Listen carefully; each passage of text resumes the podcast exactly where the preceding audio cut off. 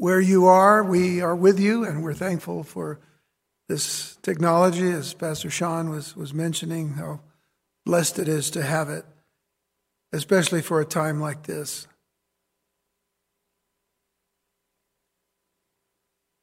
I know the last couple of services that we've uh, live streamed, we've been really focusing our attention on bringing you hope and encouragement uh, through these times.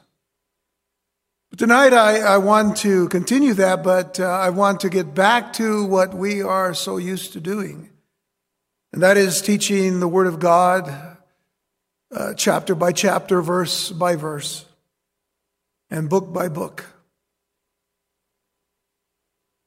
precept upon precept, and every word being so important that God has given us to learn, to grow in, and to share. Tonight, I'd like to have you turn uh, in your Bibles to 1 Thessalonians chapter 1.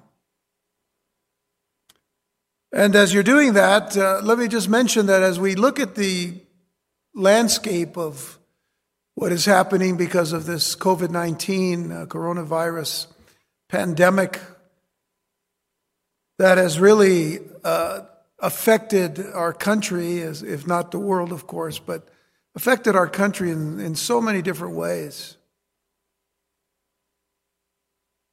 I had a thought today as I was thinking about this, and that was that uh, this is truly a global event. And I don't mean that in a good sense, a global event in that we see from Scripture the warnings that are given to us of a time in the end when there is going to be this tremendous push for a new world order.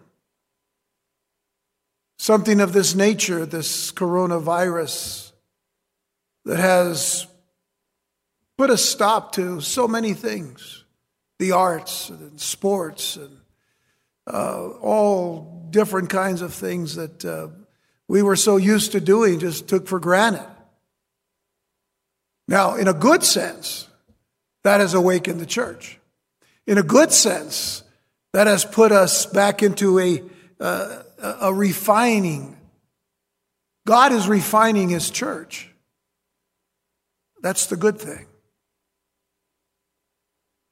And hopefully, we are moving toward a, a greater time that we ourselves individually can spend with the Lord. And not just with the Lord, not just learning of the Lord, not just growing, not just praying, but actually being active when we can be.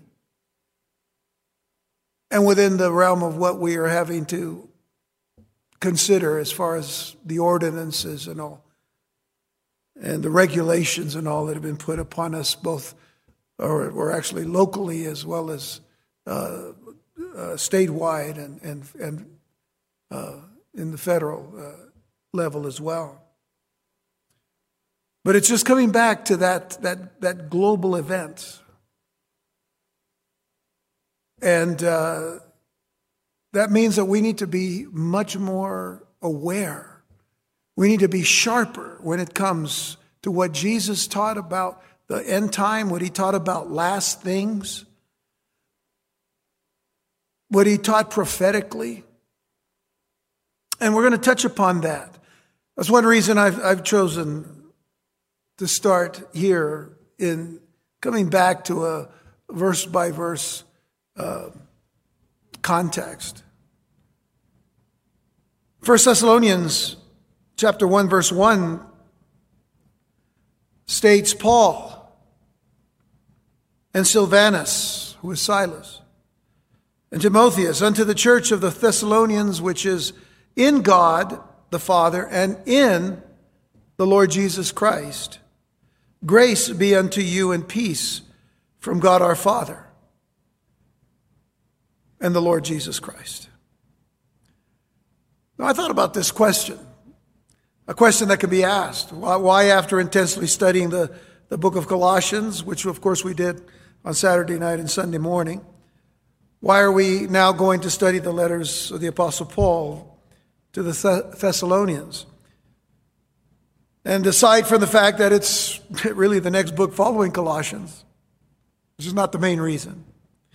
It is a letter that can offer some understanding to the need for the body of, of Christ to, to get back to the study of prophecy and the study of last things. Something that is sorely lacking in too many churches today that would rather pander to the more liberal, progressive, worldly elements that are trying to overtake denominations and movements within the visible church. Suffice it to say that through much prayer and study, we are simply where the Lord wants to speak to us about two precious things precious to my heart and to His. To encourage the church of the return of the Lord Jesus Christ and to establish the church in the Word of God and their hearts to holy living through the truths of the Word while awaiting the Lord's coming for the church. In other words, in these two short but profound letters, Paul would balance the prophetic with the practical. The doctrine of Christ's return is to be more than academic. It is to be dynamic in and through our lives and in the service of every believer in the church. In his teaching of the letters of Paul to the Thessalonians. Dr. Donald Grey Barnhouse, for many years the pastor of the 10th Presbyterian Church in Philadelphia, warned against abstract doctrine that didn't have an effect on a believer's life. He made this comment in his teaching of 1 Thessalonians chapter 5. And I quote, My chief interest in the doctrine of the second coming of Christ is what it does for you now. And if you don't know 1 John 3, verse 3, I'm not interested in your, theolo- in your theory of prophecy. For 1 John 3, verse 3 says, And every man that hath this hope in him purifieth himself, even as he is pure. And so Barnhouse stressed the need for personal holiness as well as doctrinal orthodoxy, especially in the area of Christ's return. Now, the best background to begin a study in 1st and 2nd Thessalonians would, would be to read Acts chapter 17. I will read a good portion of it in verses 1 through 15. Acts 17, 1 says, Now when they had passed through Amphipolis and Apollonia, they came to Thessalonica, where was a synagogue of the Jews. And Paul, as his manner was, went in unto them, and three Sabbath days reasoned with them out of the scriptures. That's three weeks. Opening and alleging that Christ must needs have suffered and risen again from the dead, and that this Jesus, whom I preach unto you, is Christ. And some of them believed and consorted with Paul and Silas and of the devout Greeks, a great multitude, and of the chief women, not a few, which means a lot of the chief women believed. But the Jews which believed not, moved with envy, took unto them certain lewd fellows of the baser sort, and gathered a company and set all the city on an uproar, and assaulted the house of Jason and sought to bring them out to the people. And when they found them not, they drew Jason and certain brethren unto the rulers of the city, crying, These that have turned the world upside down are come hither also. These that have turned the world upside down. Is that something that the church, the Christian church, the Christian assembly of believers in Jesus Christ turned the world upside down in the time of the Apostle Paul. How we need to turn this world right side up as we see the day of Christ approaching. It goes on to say in verse 7 Whom Jason hath received, and these all do contrary to the decrees of Caesar, saying that there is another king, one Jesus.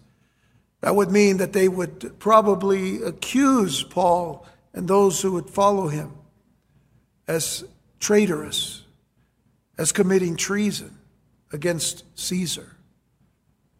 And they troubled the people and the rulers of the city when they heard these things. And when they had taken security of Jason and of the other, they let, him, they let them go. And the brethren immediately sent away Paul and Silas by night unto Berea, who coming thither went into the synagogue of the Jews. These were more noble than those in Thessalonica, in that they received the word with all readiness of mind and searched the scriptures daily whether these things were so. This is where we get that phrase of being a Berean, a Berean who was one who received the word with readiness of mind, but searched the scriptures daily to see that even if the Apostle Paul said something, that it would be so. Verse 12, therefore many of them believed, also of honorable women which were Greeks and of men, not a few. But when the Jews of Thessalonica had knowledge that the word of God was preached of Paul at Berea, they came thither also and stirred up the people. And then immediately the brethren sent away Paul to go, as it were, to the sea. But Silas and Timotheus abode there still. And they that conducted Paul brought him unto Athens, and receiving a commandment unto Silas and Timotheus for, to come to him with all speed they departed. So we see somewhat of the background, some of the, the, the, groundwork that needed to be done in this city of Thessalonica. Paul goes in, and of course, as always, he began his work in the synagogue, but still had the desire to preach the gospel of Jesus Christ to both Jew and Gentile. Now, it was in the midst of Paul's second missionary journey with Silas which took place between 49 and 52 AD, that Paul arrived in Thessalonica. And this letter is probably the earliest of Paul's letters, written around 52 AD from Corinth, and more than likely the earliest of the books of the New Testament. It was written not long after Paul departed from Thessalonica. Now, this letter was written to a church that was about a year old to encourage and to establish it in basic scriptural truths, to encourage them to holy living, and to instruct them concerning the Lord Jesus Christ coming for his own, coming for the church. Now, you see the importance, if you will, for just a moment. Think the importance of knowing basic scriptural truths, to be encouraged in living holy unto the Lord, and remembering that the Lord was one who was going to come at any moment. This is so uh, such a necessity for us today to know that this is uh, this is where we are. We're at the very cusp of the last days of the coming of Jesus Christ. So when we get back to this letter, the, the, the letter to the Thessalonians was, was written to correct some misconceptions that had arisen within the church concerning the coming of the Lord Jesus. Most, if not all, of Paul's letters began with a greeting, which was standard in letters of the time. So we go back to verse 1 for just a moment, and it says there Paul and Silvanus and, and Timothy, or Timotheus unto the church of the Thessalonians, which is in God the Father and in the Lord Jesus Christ. Grace be unto you and peace from God our Father and the Lord Jesus Christ. Let me give you just some quick observations. The author of the letter, of course, is Paul, the first name mentioned, who was accompanied by Silas and Timothy. The phrase, unto the church of the Thessalonians, implies strongly that the message was to be given to the called out assembly, to the church, which must be seen as an organism, something that has life, and not simply an organization. That's, uh, again, something that all believers need to understand about the church. The church is not a building. The church is not some conglomeration.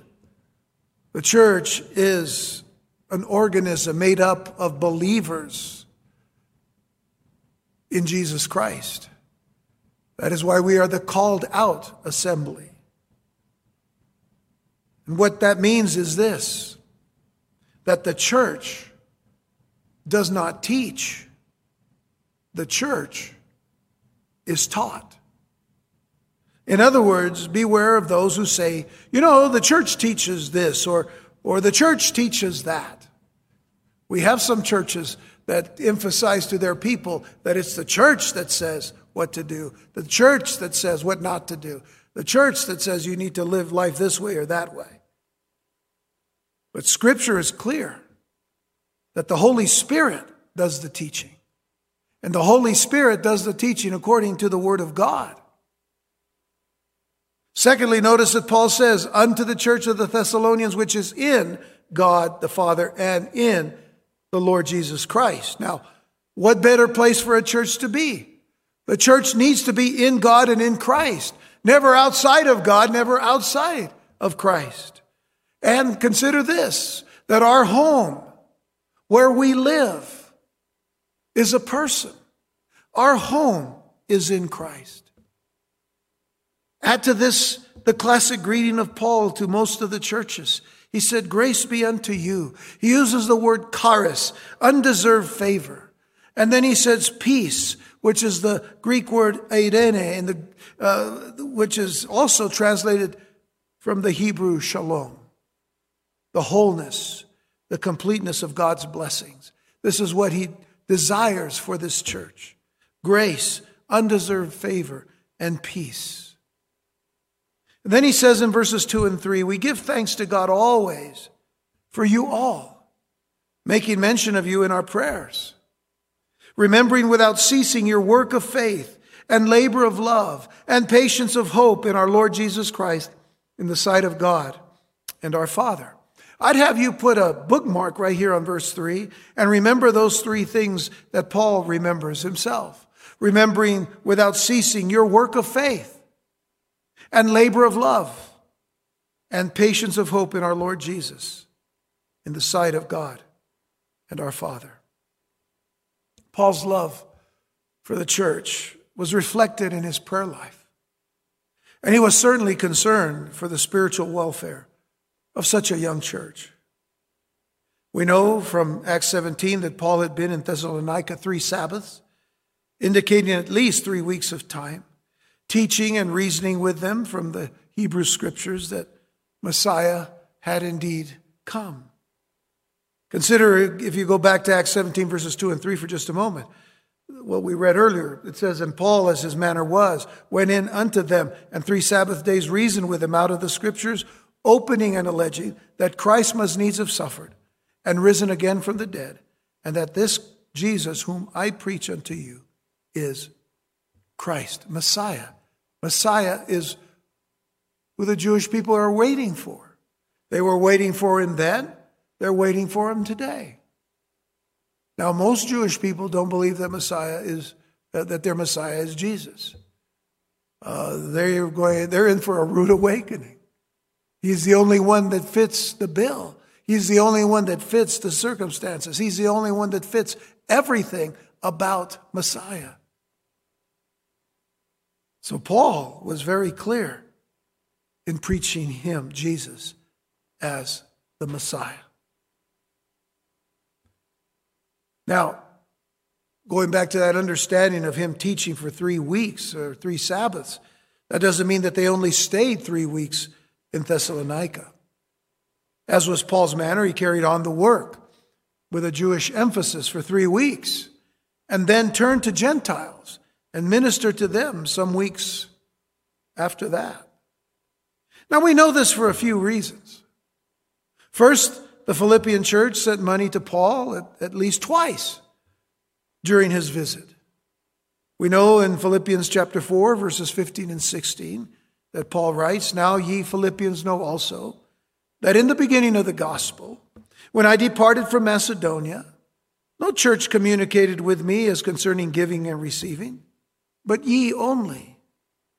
For even in Thessalonica ye sent once and again unto my necessity.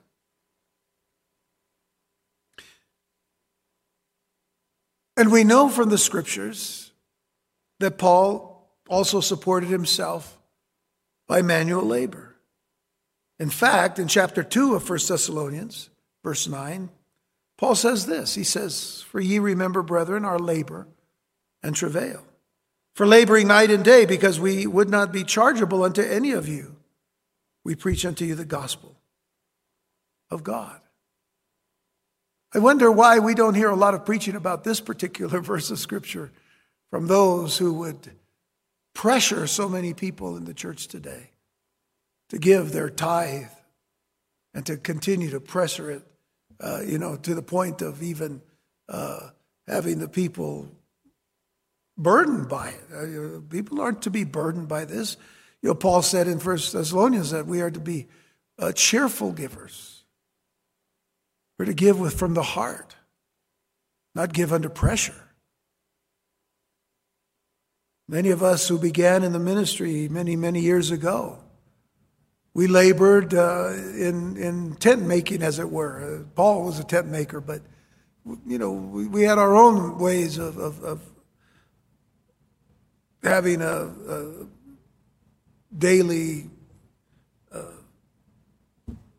salary to pay for the needs that we had in our own homes, but never pressured. Never pressured the people into giving. Paul's a good example of that. Paul needs to be followed in that more and more. And I know, especially right now, when there's so many things happening where people aren't working. Uh, drive around the city before they start checking on you while you're driving around the city. Check around the city today. You go to, you pass by a mall, there's hardly a car out there. Even the roads themselves. Uh, this is what we have to abide by right now try to stem the flow of this virus. The fact of the matter is, though, people aren't working, and if you don't work, you're not getting paid. We understand that. We're not pressuring anyone to, you know, give. You know, giving will take its course when, it, when the time comes. The Lord is going to provide. He'll provide for us, provide for you. We need to trust Him in those things. So, what was it that, that Paul remembered of this church? He said in verse 3 remembering without ceasing your work of faith and labor of love and patience of hope in our Lord Jesus Christ. Think about this. In three weeks or so, this young infant church had become well grounded in the Word of God and in the doctrines given to the church. In three weeks, give or take a little bit. This was evidence of the great doctrine of salvation, about which Paul speaks of in verses, uh, well, verses 4 and 5, but verse 4 specifically. He says, Knowing, brethren, beloved, your election of God. For our gospel came not unto you in word only, but also in power, and in the Holy Ghost, and in much assurance that would be peace. In power and in peace. As you know, what manner of men we were among you for your sake. Their response to the preaching of the gospel in their midst constituted undeniable proof of their salvation. So let's always remember that salvation begins with God. In fact, salvation begins and ends with God. Salvation begins and ends with Jesus, who is the author and the finisher of our faith. The beginning and the end, the starting line and the finish line of our faith. Salvation begins with God. Again, this is something that Paul writes to the Thessalonians in 2 Thessalonians 2, verse 13. He says, But we are bound to give thanks always to God for you, brethren, beloved of the Lord, because God has from the beginning chosen you to salvation through sanctification of the Spirit and belief of the truth. Salvation begins always with God. You see, the response of his converts was a supernatural work of God. It wasn't a natural response to a clearly delivered sermon. It was a supernatural work of God, God working in the hearts of the people. Many times before they would begin to hear the gospel. You can look at your own testimony, look at your own self, and say, you know, that God was preparing you. You can look back in retrospect and see God preparing you for the hearing of the gospel. There, there were many times we would hear the gospel and we didn't respond to it, we didn't like it, we didn't want to hear it. And so we would just kind of, eh, you know, brush it off. I don't know that we've ever thought that some of those times God was already softening the heart. God was already chiseling away at the rock stony heart that we had. It was a supernatural work. It was the work of the Holy Spirit. It brings to mind the very fact that if He's working in those ways where we cannot see,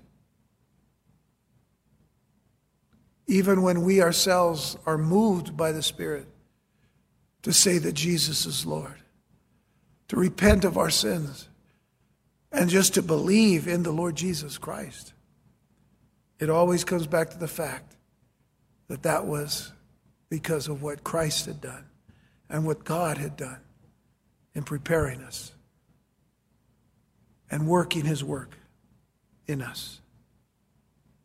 So when Paul preached and taught them, he didn't just share human opinion and philosophy 101 with them. Instead, his message was marked by the power of God. His message was marked by the power of God, and our message as we share the gospel or declare the gospel or proclaim the gospel, our message must always be marked by the power of God. Because I'll tell you this I haven't saved anyone.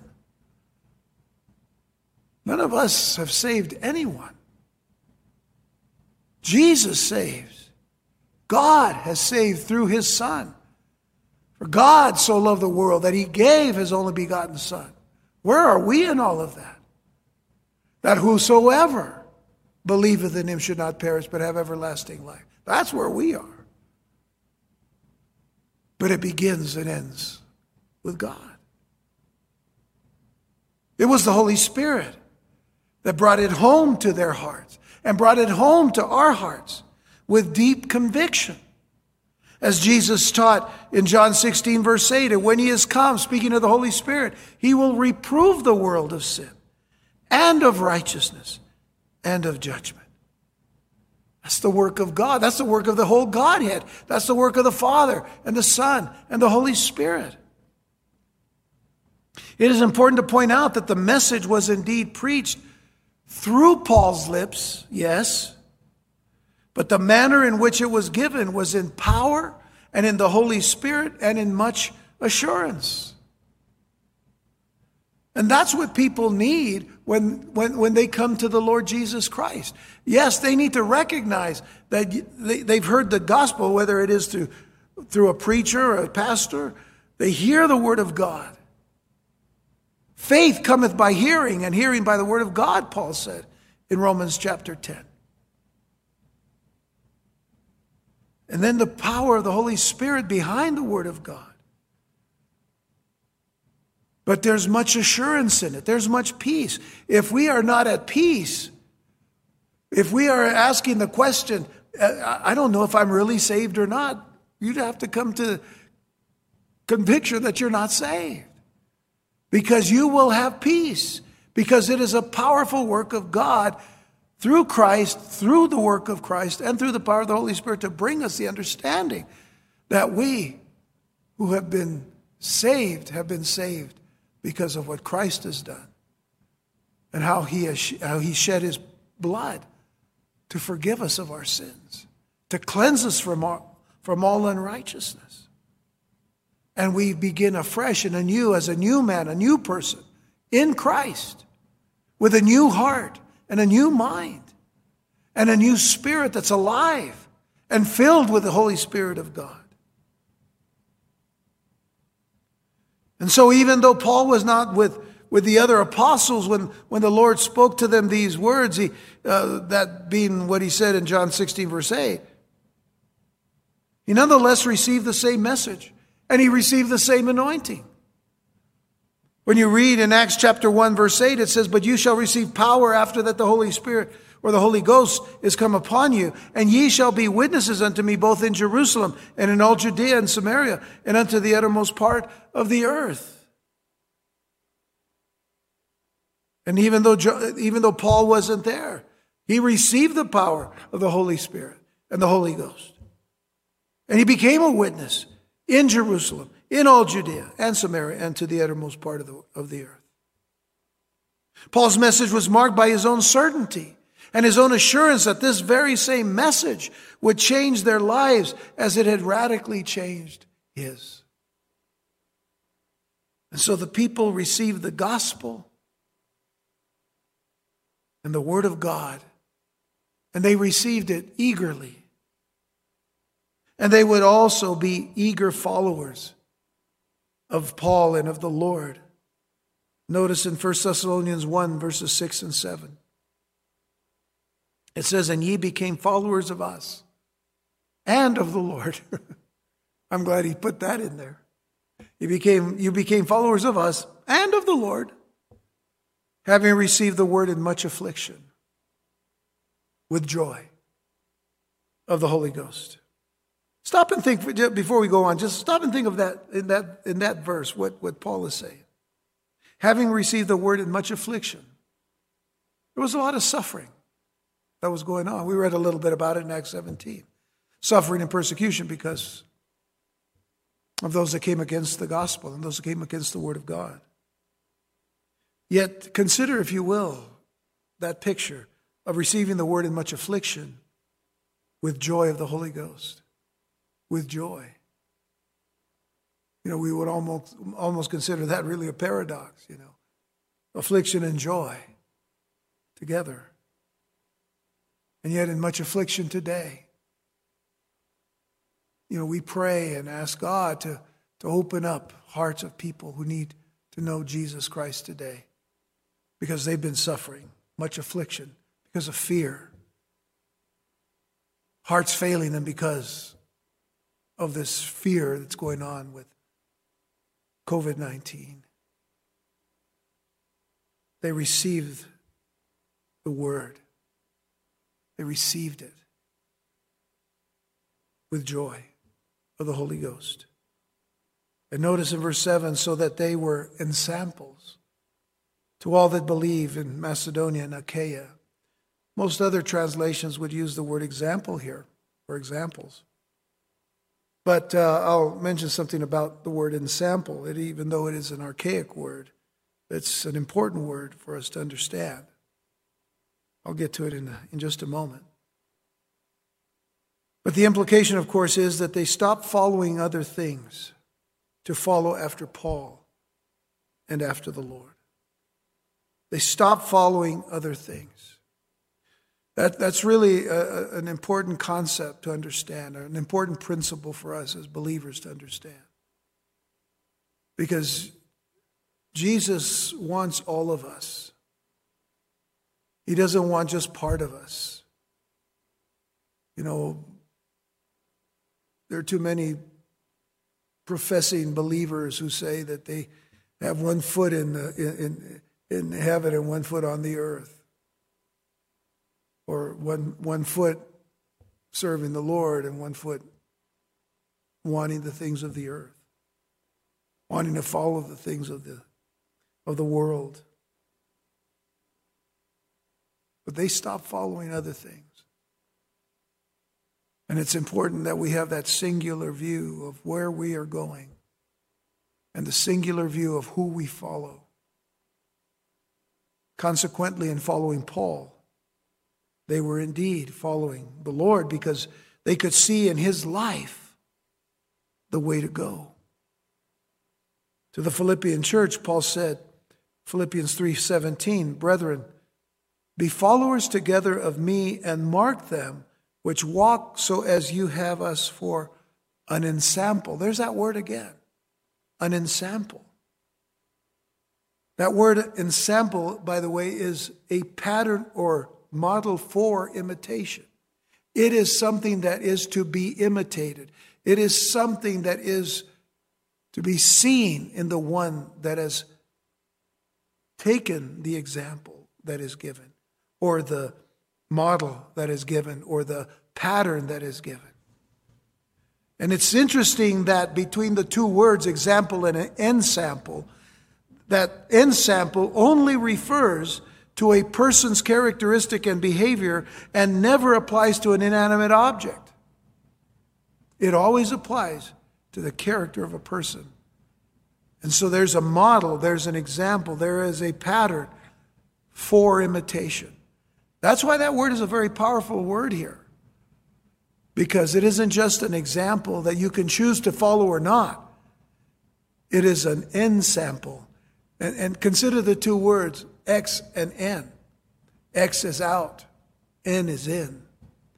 In is something that is to be in you, a sample that is in you that you are to follow. Keep that in mind when you consider that word in the King James Bible.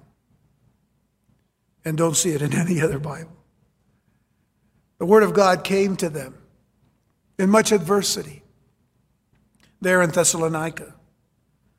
And so they received it in much affliction, being pressed like grapes or olives being squeezed by the press. That is how real their suffering was. Before coming to Thessalonica, Paul and Silas had been beaten up. They'd been thrown into prison for their faith. That young church in, Thess- in Thessalonica, that young church there saw the marks on their bodies, the marks on Paul and Silas's bodies for their faith in Christ. They saw the marks. Their marks were real. But so much more, their faith was real. Folks, mere human joy will die under intense pressure. But the joy of the Holy Spirit will only grow through the trial. Joy of the Holy Spirit will only grow. You know, that, that's one reason why we, we oftentimes comment about that great statement in, in the book of uh, Nehemiah, which I'm, I'm just going to go to here very quickly.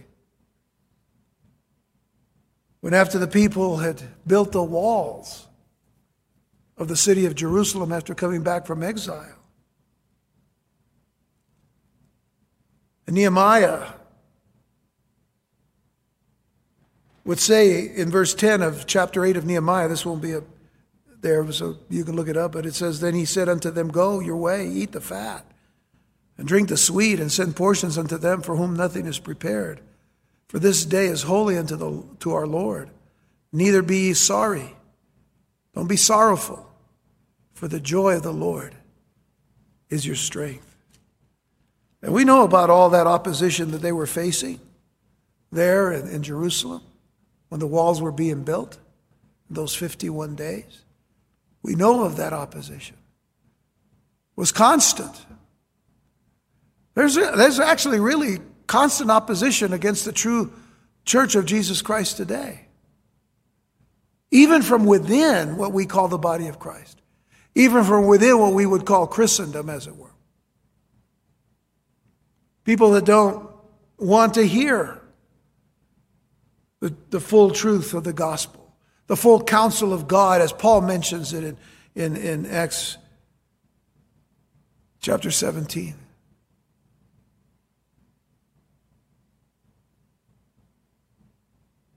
But the full counsel of God has never stopped being important to the church.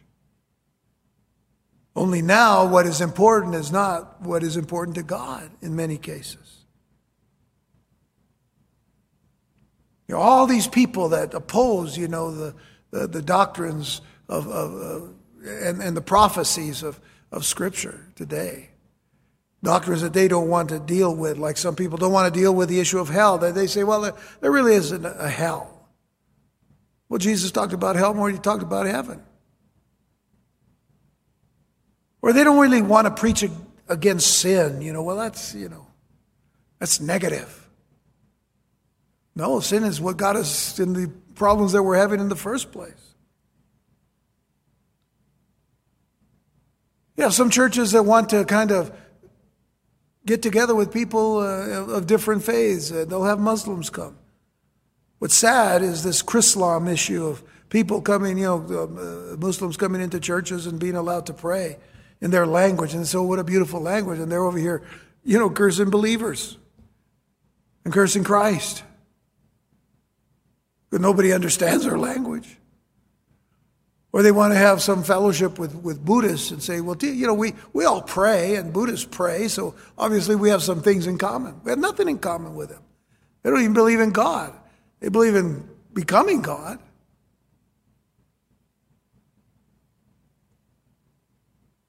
They want to have some understanding of, you know, well, let's bring a Hindu in and they can tell us all about their Kundalini spirit and their yoga, and we can practice yoga with them. That's, that's, a, that's a demonic spirit. What are we doing?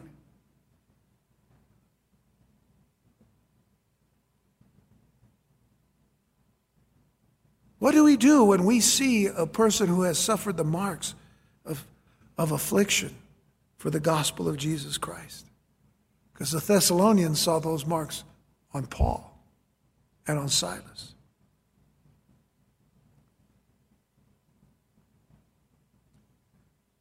So, in only a short time, this young baby church became examples, ensamples, and encouragers of other believers.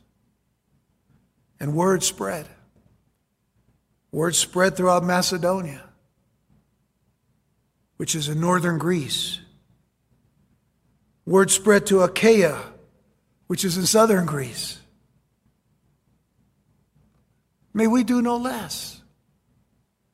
May we be examples to others of the faith that we have in Jesus Christ. No matter the cost, no matter what the cost would be. And again, this, this time in which we're living, what it's done for us. If we take good stock in what is going on and surrender daily our hearts and our lives and our walk and our, and our being to, to God every day and say to Him, Lord, if you would just even give us one person that is suffering fear with fear and, and, and, and uncertainty because of what's going on, to tell them the answer is only in Jesus Christ. Give me that opportunity, Lord. And then we could say, but give me one person every day, one person a day.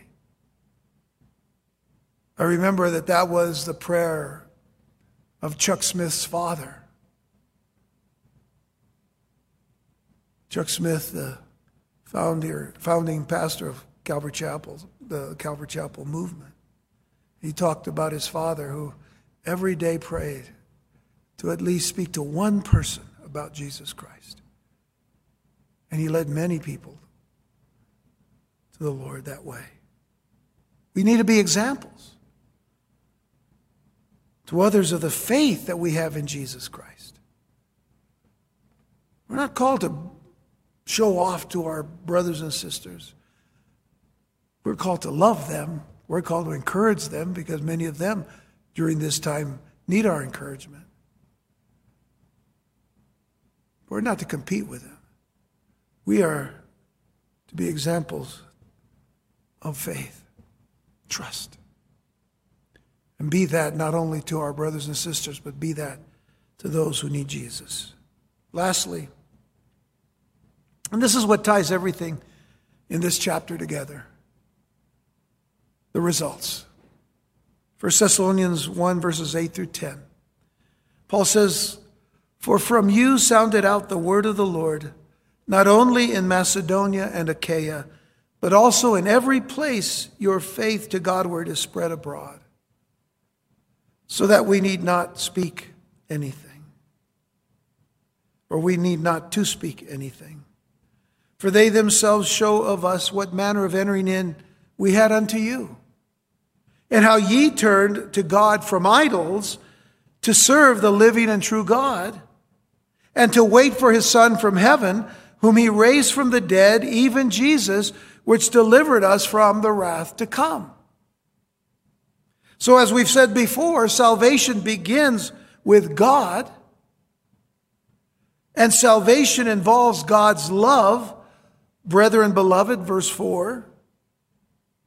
Salvation involves faith. Salvation involves the triune God. And salvation certainly changes lives. Paul was making it very clear how he knew that these new believers in Jesus Christ were elected, how they were chosen, how they were set apart by God. So I want, what I want you to do is to connect and compare verse 3, which I mentioned to you earlier to kind of keep a mark on that verse. Connect and compare verse 3 with verses 9 and 10. And notice it this way. Where Paul said, I remember your work of faith. Here in verse 9, he says, You turned to God from idols. That was a work of faith. I remember your labor of love. Well, you turned to God from idols to serve the living and true God. And I remember your patience of hope, which was to wait for his Son from heaven. To wait for his Son from heaven, whom he raised from the dead, even Jesus, which delivered us from the wrath to come. You know, the idols of this life must go and we must turn to Jesus. The idols of this life must go. And it doesn't necessarily mean, especially today, little idols carved out of stone or wood or whatever. We make a lot of things idols, idols that we care for more than we care about a relationship with the true God. We ought to remember Isaiah 42, verse 8, that says, I am the Lord, that is, is my name, and my glory will I not give to another, neither my praise to graven images. When things become so much more important than the one who created us and made us, we're in deep trouble because we are not to give any praise to any graven image, anything that would stand in the place of the God who created us. We need to remember that we serve a living God, a living God. How many people are actively active in activities and going nowhere with God? There's all kinds of activity. Even in churches, there's all kinds of activities. Well, not many today, but certainly there has been. But how many people are actively active in activities and yet going nowhere with the one true and living God? I love what Paul tells Timothy in 1 Timothy 6, verse 17. He says, Charge them that are rich in this world, that they be not high minded, conceited, or arrogant, nor trust in uncertain riches but in the living God who giveth us richly all things to enjoy. You know, the worship of idols at one time was uh, was done because they said, well, you know, if we if we if we sacrifice to this particular idol, you know, a fertility idol or, or a fertility god, or, or, or, or we worship a, a god of, of, you know, of uh, plenty and, uh, you know, they'll provide the, the, rain that we need and all. Uh, they were sorely missing the boat. Because the living God, the one true and living God, will give all things to enjoy. In fact, when you think about it, even the scripture refers to the fact that it rains upon the righteous and the just as well as the wicked. It rains on the saved and the unsaved. And when things like a virus like COVID 19 happen, it rains on believers and unbelievers.